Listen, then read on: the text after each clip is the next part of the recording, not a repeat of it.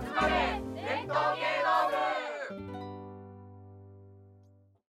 この間ねあのちょっと話は違うんだけど、まあ、ついこの間国立明治委員会で談春が取り取って、えーっと吉坊とかさ、はいあのね、柳田一輝とか出して、すごいいいチョイスでうん楽しい会やったじゃないですか、あれは面白かったなと思うんだけど小朝さんがね15年ぐらい前に国立同じ演芸場で、小朝が愛する人々っていう会をやったんですよ。はいそれでそれの記録をちょっと見てたわけそうするとねやっぱりねチョイスがめ素晴らしいんですよあで自分が鳥で芝浜ーうんそれでえっと桂春団実匠うんが中入りそれから柳家古仙さん先代ですうん犬の目とかやってあの軽い古仙さうんんうんそれから二丁拳銃二丁拳銃あー漫才わからないですそねれからあの早死にしちゃったんだけどモノマネの前剣前剣ってわかりますすあそうねはい亡くなりましたもん前ね剣うんはいあれとミスターボールドっていうあーわからあないですねの一輪車に乗ってあのそういうリンゴとかキャッチしたりするすごい曲芸師の人がいるんですよ、はいでこの人吉本の人で NGK とかしか出てなかったんだけど、うんうんまあすごいのとにかくボンボンブラザーズを一人でやってるああ ーでそれをすげえこの組み合わせでこれはいいわっていう、うんやっぱりなんかチョイスがめちゃくちゃいいんですよ、うんうん、単に上手い人並べます単に面白い人並べますじゃなくて、春団実賞出てそこに古仙さんも入って、っていうあと二丁拳銃とか、うん二丁拳銃今より全然まだ無名の頃ね、でとかっていうのはやっぱプロデュース能力ってめちゃくちゃだ高かいらな、こう一つのこう流れになってるわけですよね自分がもちろん最後に芝浜やるわけだけど、うんこそうう開口一番から始まってそうで流れっていうのもいわゆる寄せ芸人さんの人が言うだんだん温まってきますっていうのとちょっと違うんですそうじゃなくて、うんなんか本当バラエティーって感じでいいなと思って小朝師匠はでも大銀座手引いちゃったんだよなあれすごい残念なんだけど落語アーベントって言ったことありますえいやないですいや落語アーベントないですか落語アーベントってああったのも知らないです6人の会の時にあー県産会というのが始まりました大銀座やりました、それと別に月のうち5日間、えっと寄せみたいな落語会始めますっつって小朝市長が、は落語アーベントで立ち上げたんですよ、うんなんかでも言葉にはちょっと今ふと聞いて思い出したような思い出します記憶があったようなそれでそれこそ5日間、えっと、月頭だとちょっと忘れましたけど5人ぐらいずつ出るわけ、それで一番最初はなんか資生堂の建物内のホールというか部屋だったあんだけーありどますねあそれでなんかそこはすぐちょっと移動して銀座のあそこのなんて言ったらいいのかなあのーえーっとえー昔阪急があったところの向かいの銀銀座小劇場ってわかりますなんかあなんとなく微妙わかりにます地下1階みたいなとこ降りるとこなんだけどウエストの喫茶店のウエストの向かいぐらいのとこなんだけど、はいはいそこでやってたんだけどそそれもね1年やってなかったなやめちゃったの突然。うんで小朝師匠の特特徴って、県県産会もそうなんですけど最終回って言わないんですよあーなんとなくやめちゃうのなんとなくやめちゃうのだからすっごいあれ残念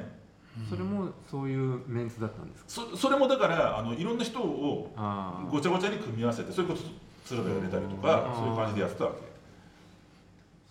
うん、うそんういうああそういうの面白いですよね、んあんまりないですもんねそそれはあんまり東京にないですよだからフェスみたいな形じゃなくてそういうのがうんなんかいろいろあるといいなと思いますけどねあの京太郎師匠福岡だけでやってるんですよね京太郎祭りってあああやってますね羨ましいそれ見たいっていう羨ましいですこれねいいんですよあ行ったんです よねこれ結構いいえこれなんなんで福岡なんだろうなっていう自分の好きな人だそれ自分今日は自分の好きな色物さんだけの会みたいなのやって、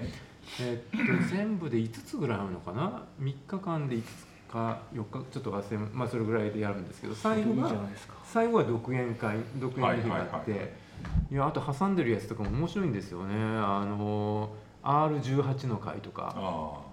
R18 の会は今度名古屋でもやるんですよねそれもそうやっぱりああいうみんなみんなやっぱりちゃんと見てるんですね、うんむ本当にすぐ完売ですもんねあああいうのそうあなやっぱりね名古屋でもあれやったら完売になるんだと思って、ういんやあれはなんでとわざとやらないんですかね東京でそういうことなのかな毎回この話してる時話題になります けど京太郎師匠は本当東京で独演会やんないですよね東京で独演会だだかからそれは昔の新潮さんもそうう、ん、新あー潮さんって地方に行くと独演会やってたんだけど東京の独演会が極端に少なくてこ今度伝承でやれるじゃないですか誰が京太郎市長伝承ホールであそうですか、ええ独演ああ会れですね。ね8月ねあのボタン道路かなんかボタン道路ああーあ、お重いくら。そうそれはねあ思いそれはねはね大倉はねあの鈴本なんですよあ鈴本だから鈴本はあさってから始まあ、るあ鈴本はああいう企画ものなんとなくうんいつも夏にはあ、うんやってねくれてあれはあれで嬉しいんつですついでよに言うと7月1日からは末広亭で勝利先そう生でがすあ勝利白山会談ね会談のあれも毎年ねうん定例でやってますね浅草園芸ホールで7月の下に芸術協会さんの会談があるんですよあ、はい。これ僕毎年行ってるんだけど、はい勝利先生も半分取り取るんですけどこれがね不思議なことにねあんまお客入んないのだからぜひ行ってほしいおー末広の方には入るんだけど、うん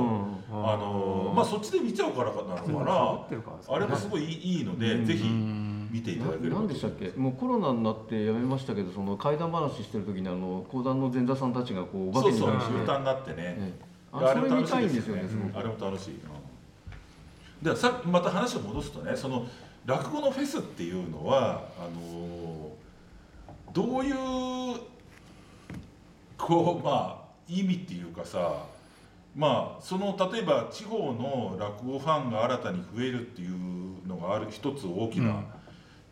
効果だと思うんですけれども、地方でやる場合はそうでしょうねやっぱうりねんまあ、福岡まで長く長くなってると、まあ、明らかに、えー、とそれを毎年楽しみにしている地元の方というか、福岡の場合は九州みんなから来るので、あうーん、特にまあ、ねそういうことで年すね配の方たち本当に楽しみにしてる人たちがいますもんね。その鹿児島からこうわ来たりとか、ええでそれでまあお土産買って帰りますみたいな、でうん割とあのなんか寄せ文字のコーナーとかもにぎわってますもんね、だからそれはそこまで作り上げたのはすごいなとまあ容易に東京へはね行けないですもんなかなかねだからまあああそういうなんかちょっと気分でお祭りだということでいけば、まあ、6,000円出すのかなっていうことですけど、普通に考えたらちょっと高いですよね。確かにで東京とか大阪だと逆にどうですか意味は薄薄く薄まりますかねそれとうもんやりようなのかな、僕は大人数みたいなのも今あったら行きたいですけどねあのだから大手町のはそれを感じないんいやですそうなんですよ、テーマの作り方だと思いますそよ、うそれを感じないのがななんでかなっていうあのうん23年34年前から始まったあの4月にやってるあの渋谷の大あああああれも、はいはいあはれいもっと前からやってます和田あもっと前からやってましたやってますいいいわゆる落語フェス的なそう的な的なやつ的なってあ書いてあれるはそだうかですらねちょっとこうなんかテーマがあってあー面白そうだなと思うんですけどはい大はいはい体行きたい会はもう速乾してダメですけどうんあれもなんか新聞社かなんかですよね毎日毎日新聞そうです毎日新ね聞でもあれなくなりましたかねやってないいでやすよ今ね年やってたと思いいやますやってましたうん今年、うんそうだよねあれもだから雲助師匠とか割とそうですねね出てあと勝利白山そうですよねの指定を出るし、そうあのそ本うで当すね雲助一門も出ますもんね。いやそれで言うとあの別にフェスじゃないですけどあの一回ここに出てもらったあのオフィスエムズの加藤さんが企画してる会の方がなんかテーマ性あったりしますよね。まあねまあテーマ性があるっていうのが落語とか講談の場合、うんなんかいいまあのどかういいいいのか何なのかっていううんちょっとありますけどね、うんうんあのそういうので寄せてっちゃうのがさ、うんうん確かにそううんだなまあエムズさんがつけてるのはなんか本当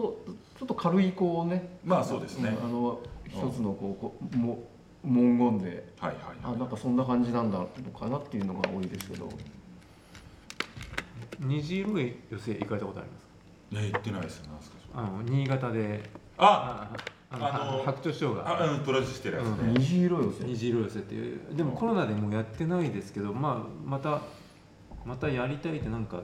ツイートかなんかしてるのをちょっと見たような気はしますが、うんいや新潟も結構落語盛んですよね結構あのあのピアからよく案内来ると新潟でやってる落語会がすごくいっぱい入ってます、あそうですか、え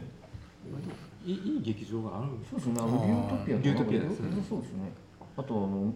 虹色寄せはそのリュートピアでやるんですけどリュートピアに劇場と能あ楽能堂楽堂があがあるっのてありますありますその両方で同時にやるんですよ